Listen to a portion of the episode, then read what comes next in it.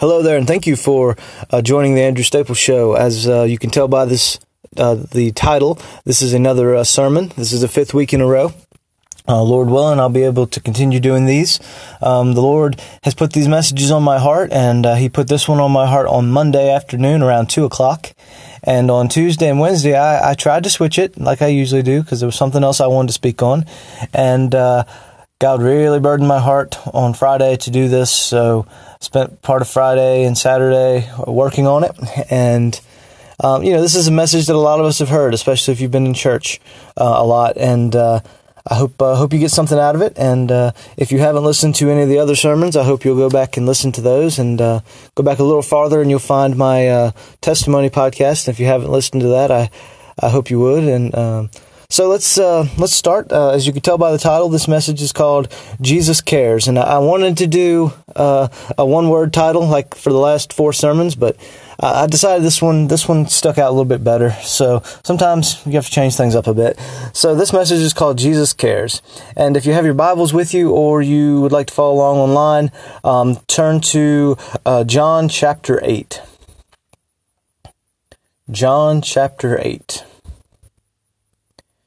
All right, as we see, Jesus went unto the Mount of Olives, and early in the morning he came again unto the temple, and all the people came unto him, and he sat down and taught them. He had taught them the day before as well, and he got up early to go back to the temple, as we see.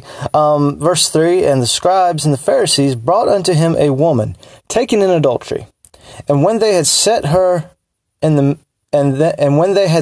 midst, they said unto him, Master, this woman was taken in adultery in the very act. Now Moses in the law commanded us that such should be stoned, but what sayest thou? This they said, tempting him, that they might have to accuse him. But Jesus stooped down, and with his finger wrote on the ground, as though he heard them not. So when they continued asking him, he lifted up himself and said unto them, He that is without sin among you, let him first cast a stone at her.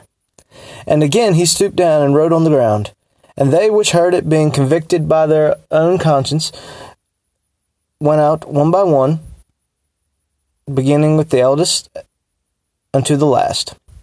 And Jesus was left alone, and the woman standing in the midst. Verse 10.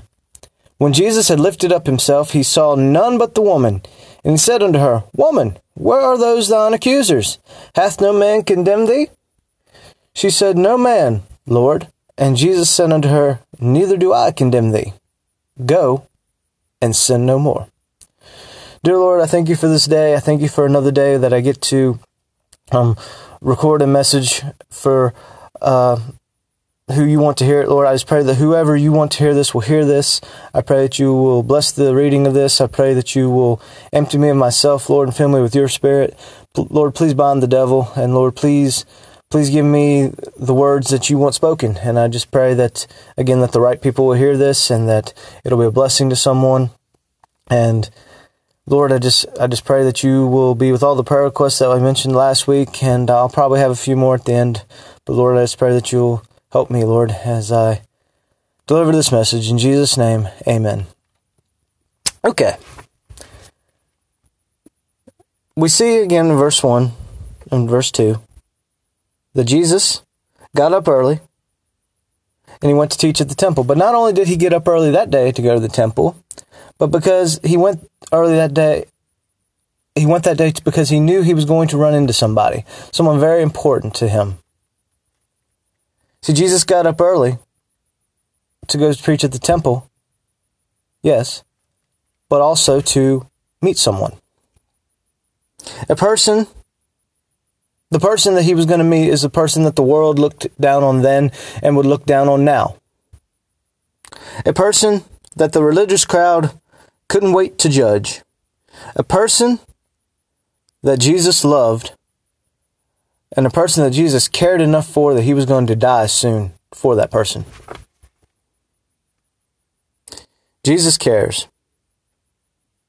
Back then, and even more now, we live in a heartless, cruel world full of people that are full of hatred, full of anger, full of racists, a world full of bigots, a world full of people looking for trouble. A world that only cares about number one. Now look, not everybody is that way, but more people than not, sadly, and a lot of the religious crowd care more about themselves than anyone else.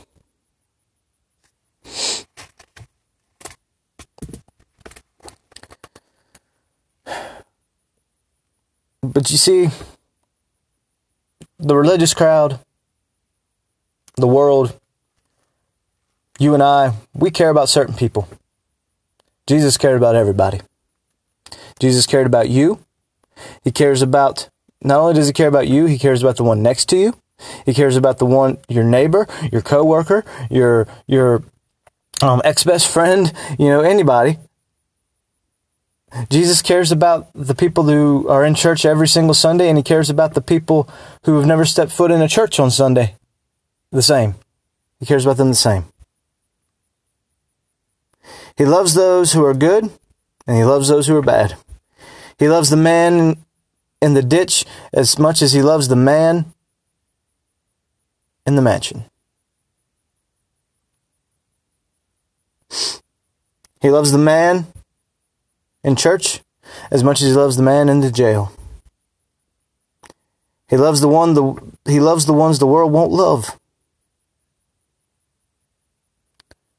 The good and the bad. He loves the white. He loves the red, the yellow, the black, the white. All are precious in his sight. Look at verse 3.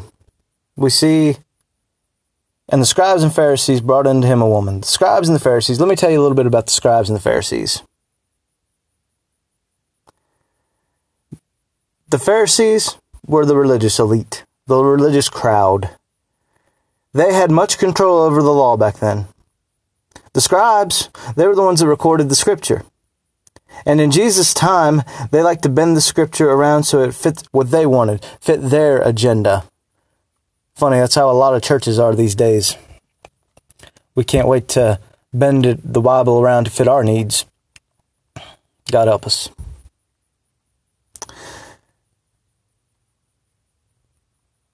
Then, like now, the religious group was very judgy. But here's the thing about the religious group back then, just like the religious group now. Being religious does not make you righteous. Okay? So, one moment.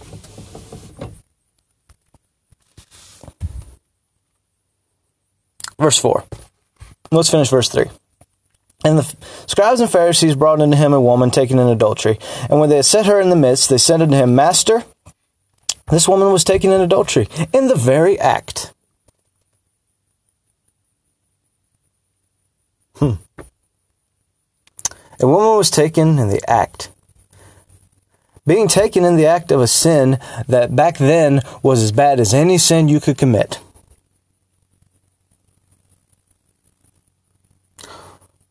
One of the Big Ten, one of the Ten Commandments, thou shalt not commit adultery. An act that God never intended for a married person to do. Those people went looking for trouble, the scribes and the Pharisees, and they found her. They found the woman in the act of adultery and brought her into the middle of a crowd, into the middle of a group of people that Jesus was talking to, that he was teaching. By the way, let me ask you this. Where was the man? The woman wasn't committing adultery by herself. But we see that the man was obviously left out of it. Makes you wonder, doesn't it?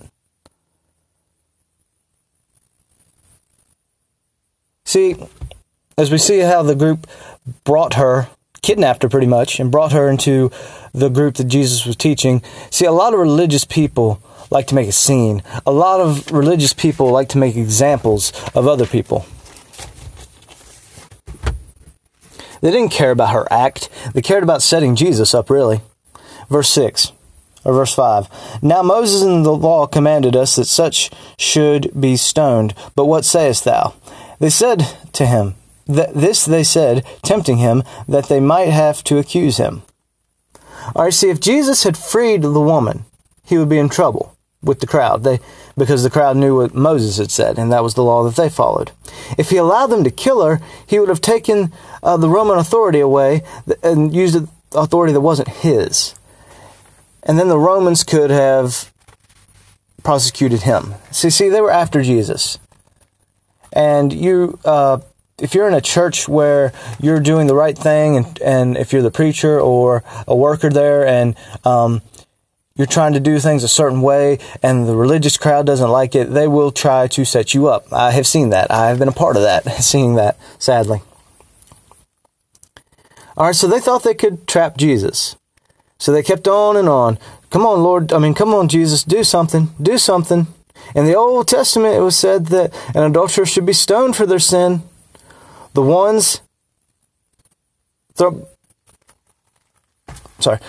see, they wanted to set Jesus up, and they wanted to stone her. They wanted to kill two birds with one stone, pretty much. They wanted to take care of Jesus, and they wanted to punish this woman. Not the man, though, just the woman.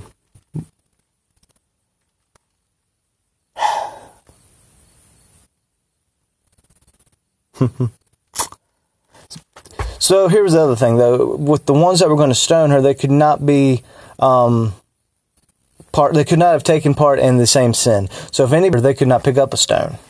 Yet it seemed like everybody there was picking up stones.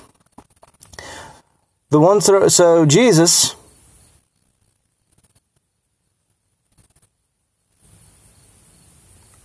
I'm sorry, allergies. I thought I was going to sneeze there. The law said to kill her. Jesus, what are you going to do? The crowd wanted to know. This crowd is like in many churches today, isn't it? We can't wait to hurt people. A lot of churches can't wait to point at your sin, but you know they don't like talking about their own. See, a lot of people carry a Bible, and a lot of people are able to quote every scripture, but that doesn't make them better than anyone. No, it doesn't make me knowing scripture, me going to church every week, me teaching, that doesn't make me any better than the person that's never been in church before. No, not in Jesus' eyes. Being saved longer than someone or never committing what many call one of the big sins doesn't make me any better or doesn't make you any better than anybody else. Back to verse 4. They said unto him, Master, this woman was taken in the very act. This woman has been caught. Moses said we should stone her. What will you do, Jesus? Verse 6. Jesus stooped down, and his finger wrote on the ground, and he heard them not.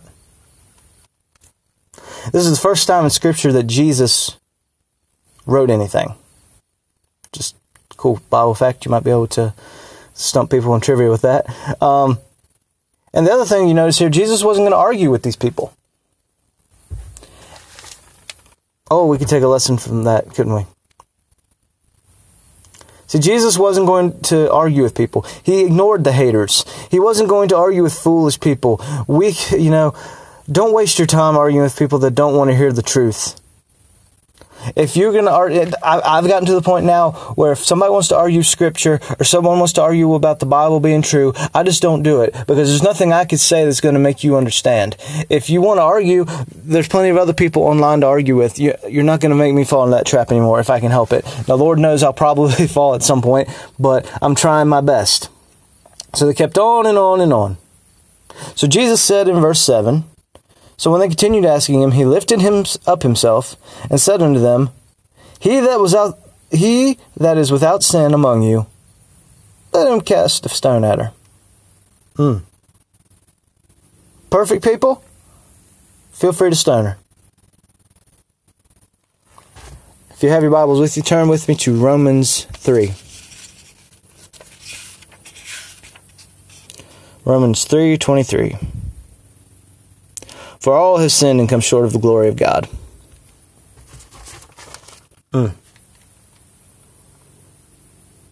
You can say you're not that bad. All have sinned. You can say I haven't committed the big sin. No, that's not what Jesus said. All have sinned. He who is without sin cast the first stone. It's getting hot.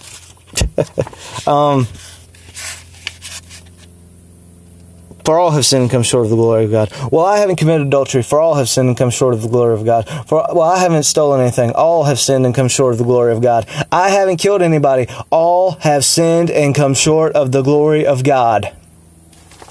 This is what we like to do, especially as Christians. I see it in churches all the time. I see it online all the time from my fellow Christians. We like to put sins in lists. We like to say the adulterer, the murderer, the liar, the rapist, the thieves, the whoremonger, the homosexual, the spouse beater, the drunkard, the drug pusher, the evil man or woman, the person who does nothing but who wakes up every day looking to hurt someone. Those people, we judge them in certain ways. We put this sin is above that sin. But you know what Jesus says? He looks at all those and says, sin. He doesn't put them in he doesn't put them in their own separate category. No, he just says they're sin. And he says, we are all sin.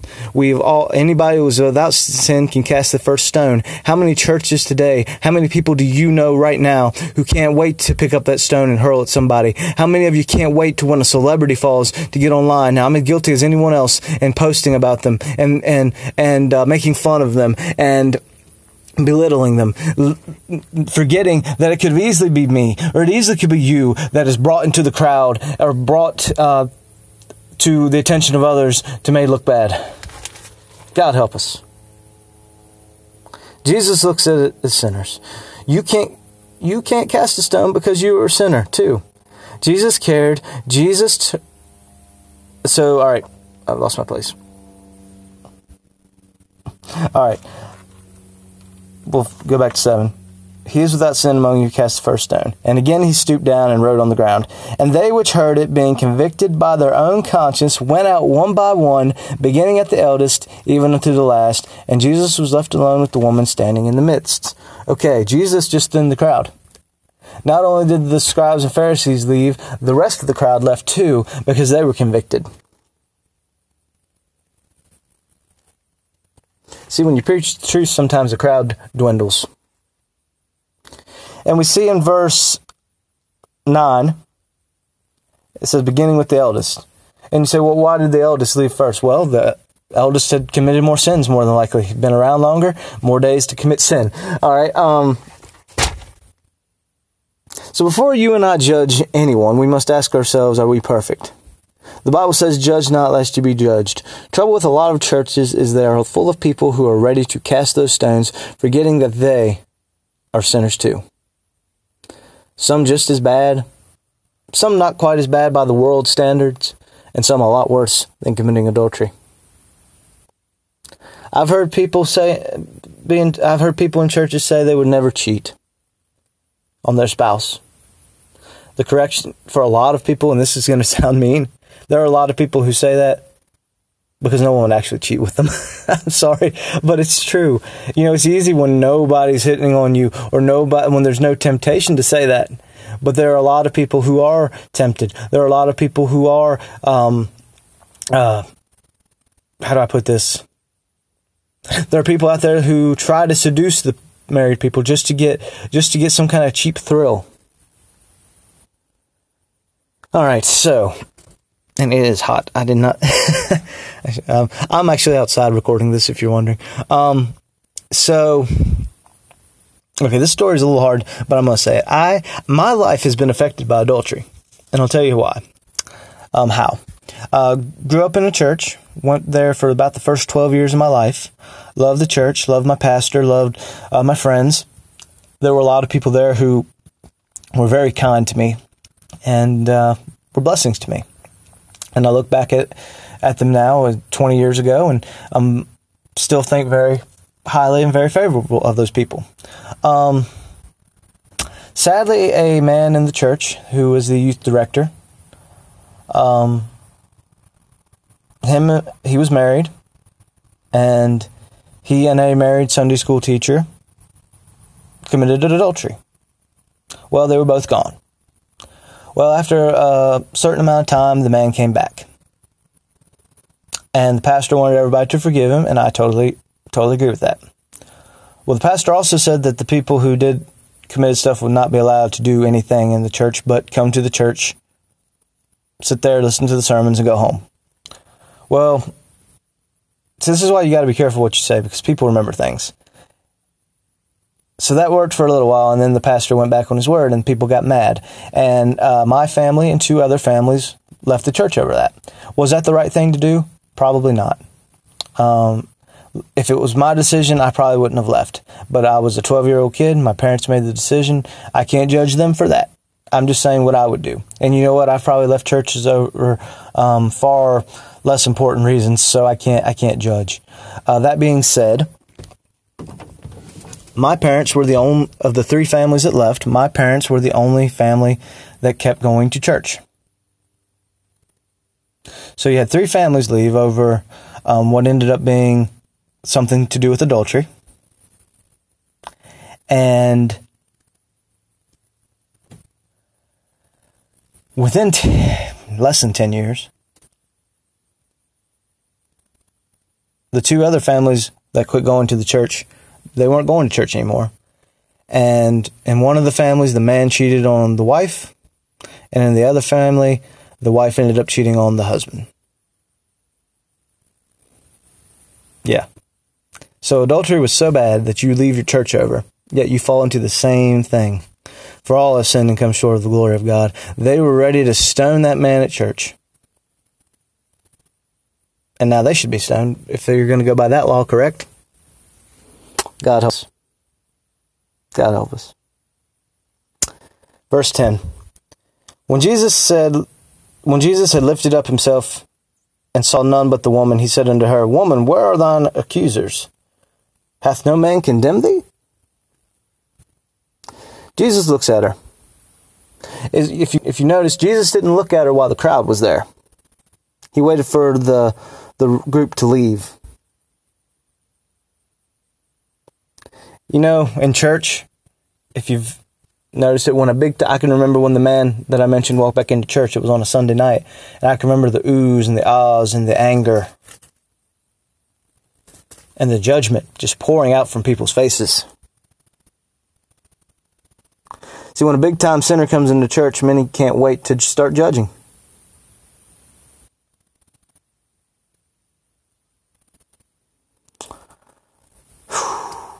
And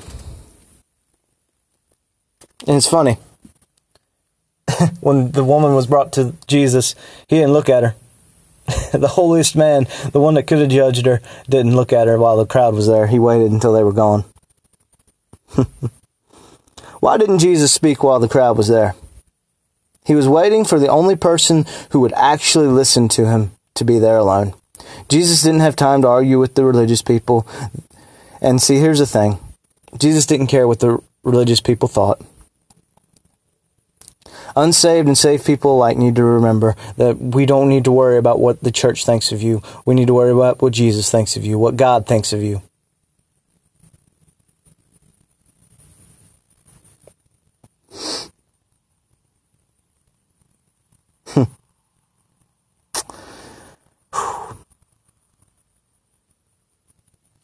Bear with me.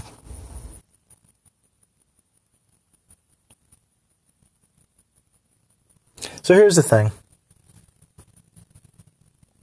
I'm thinking as I do this, and like I said, sometimes I get things out of this that you may not get. You know, I'm thinking about some of my sins. I'm thinking about some of the things I've dealt with. I'm just so thankful that Jesus, man, mine. I've never committed adultery. Not physically. But I thought bad thoughts about married women before. And every man breathing probably has. All right, let me get back to my notes. So you see, if Jesus felt that way about this woman, don't you know he feels the same way about you? Trouble today is we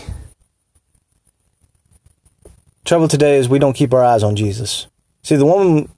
Jesus wanted the woman's eyes on him, not on the preacher, not on the teacher, not on the deacon, not on the self-righteous hypocrite that's sitting in the pew. He wanted her eyes on him, and that's the way we should be.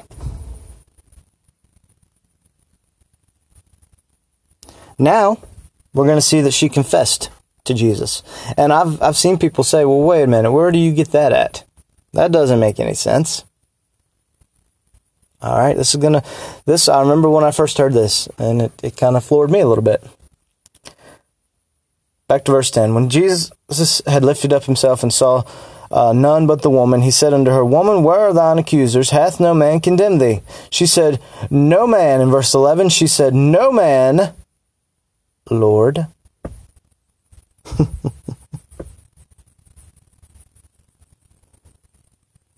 Lord? She knew who this man was. She knew this was Jesus. She knew this was the Son of God. She could have said, No, sir. She could have said, No man, sir. No man. No man, bro. No man, dude. No man, pastor. No man, teacher. No man, leader. No man, prophet. No man. What did she say? No man, Lord. She knew who this man was.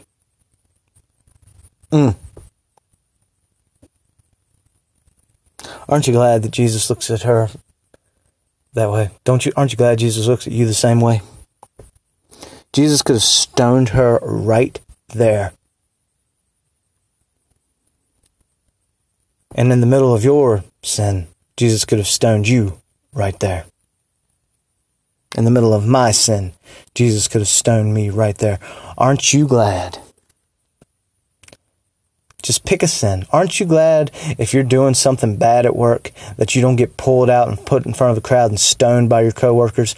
Aren't you glad when you've done something bad during the week that they don't pull you in front of a church on Sunday morning and stone you? I'm going to tell you about a story that broke my heart when I heard this. A church not too far from where I live. A number of years ago, two young ladies, two girls around 15, 16 years old, got pregnant.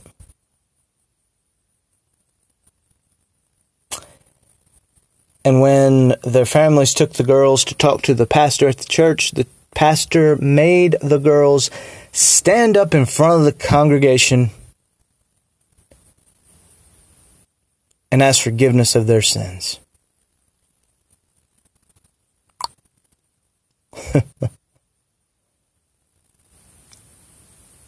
He who is without sin, cast the first stone. Let him cast the first stone at her. What gives a pastor a right?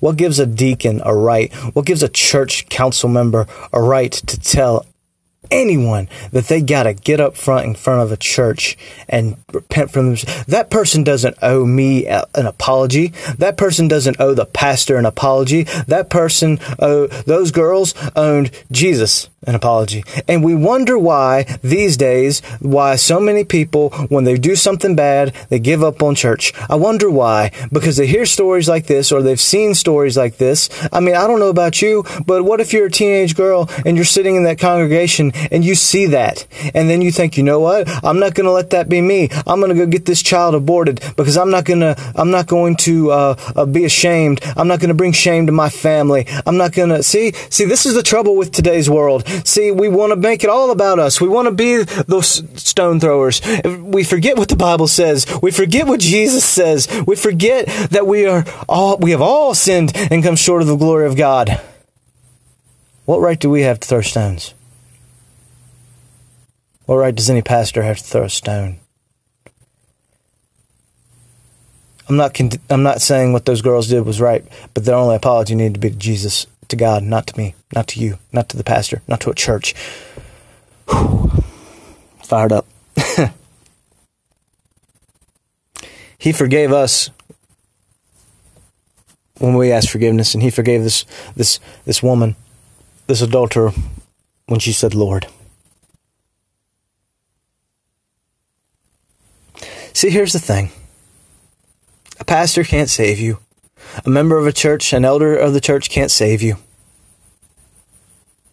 Your family can't save you. Only Jesus can. Only Jesus can forgive you. Now, here's the thing. If you do something wrong to somebody, yes, you should try to make up for it. Yes, you should ask for their forgiveness. But here's the thing. If they don't want to forgive you, you did what you were supposed to do. You ask God for forgiveness, and you ask them for forgiveness. You don't have to get in front of a crowd to do it. You don't have to make a big scene about it. But you did your part. And if that person is not big enough person to move on, it's on them, not you.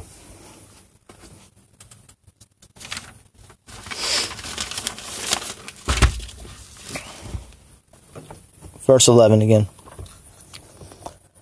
She said, No man, Lord. And Jesus said unto her, Neither do I condemn thee. He didn't condemn her. He forgave her. Why did he forgive her? Because Jesus cares. He could have stoned her. He could have killed her. He could have called that group back. Hey guys, come on back. Come on back. Bring your stones. Put this woman down. No. But unlike many of us, he forgave.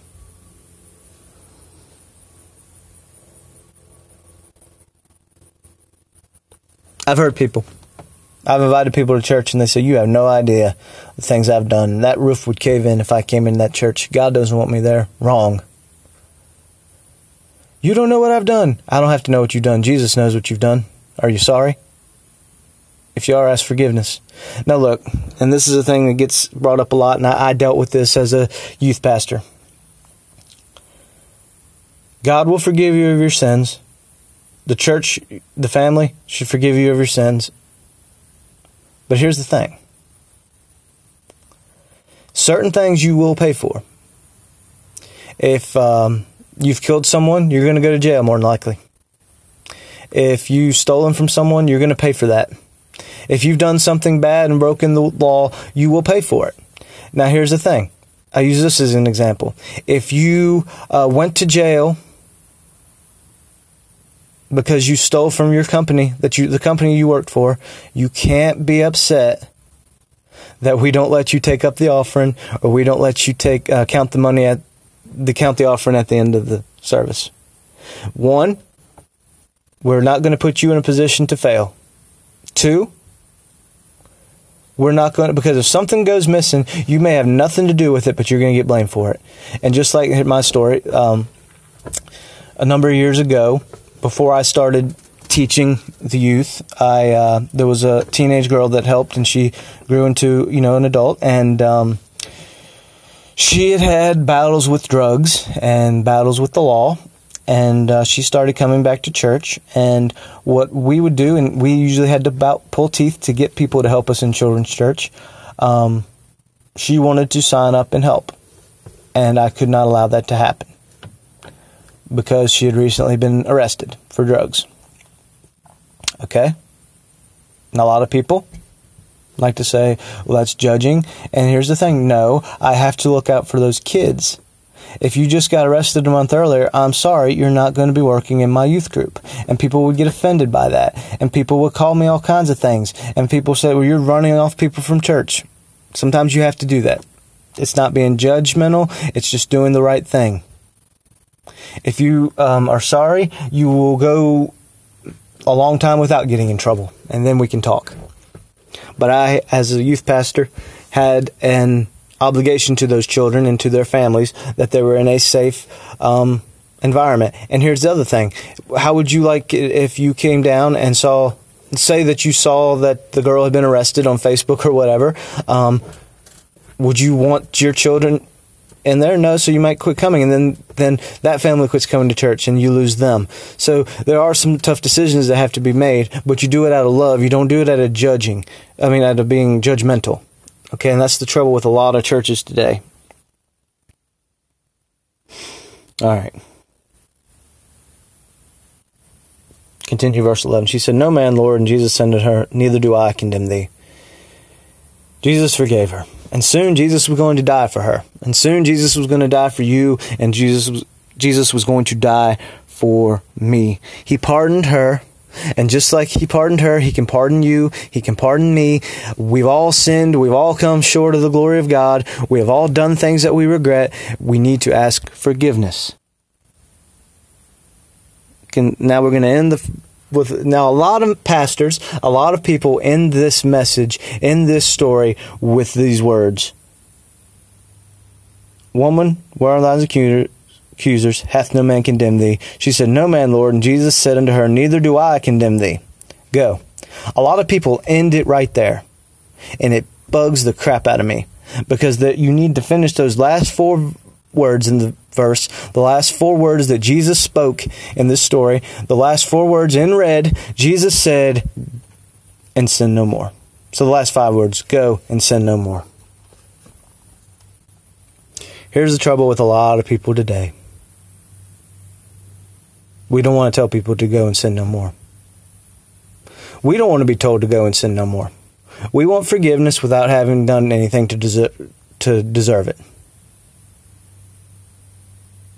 Well, here's the thing. We can never do enough to deserve forgiveness from Jesus. But thankfully, He died for us. And when we asked Him into our hearts and admitted that we were sinners, He forgave us. He said, go and sin no more. He didn't say, go and keep doing what you're doing. Go, and that sin's not that bad. Go and keep doing what you know, He didn't say that. No. Go and sin no more. Let me ask you this. Married people, people with boyfriends or girlfriends. Let me ask you this. If that person cheated on you and you forgave them, wouldn't you hope that they wouldn't do it again? So how do you think Jesus feels when He forgives you of your sin and we constantly do it? After He's made it clear, go and sin no more. Go and sin no more. Go and sin no more. Go and sin no more. Jesus made it pretty clear. What part of that don't we get? Jesus expects us to listen. Why don't we? Just remember, you aren't of this world once you're a Christian. You're just passing through. And as in closing, we need to ask ourselves this. When dealing with people who have done wrong, when dealing with people who have committed sins differently than us, when dealing with people like that, we need to ask ourselves this. WWJD, what would Jesus do? Would Jesus pull the sinners in front of a crowd and condemn them? No. Would Jesus pull those people in front of a crowd and have them stoned? No. When they ask for forgiveness, He forgives them. For God so loved the world that He gave His only begotten Son, that whosoever believeth on Him should not perish, but would have everlasting life. He is without sin. Cast the first stone. Neither do I condemn thee. Go and sin no more. Thank you, Jesus. Thank you for giving us when we didn't deserve it. So, like I said, in closing, when you deal with someone this week, that it would be so easy to judge, when it would be so easy to throw stones at, when it would be so easy to make you feel bad, just remember what Jesus did. Because Jesus had every right in the world to judge that lady. And He didn't. Jesus had every right in the world to stone her. And He didn't. He forgave her. Father, I pray that the words that You wanted spoken came out of me.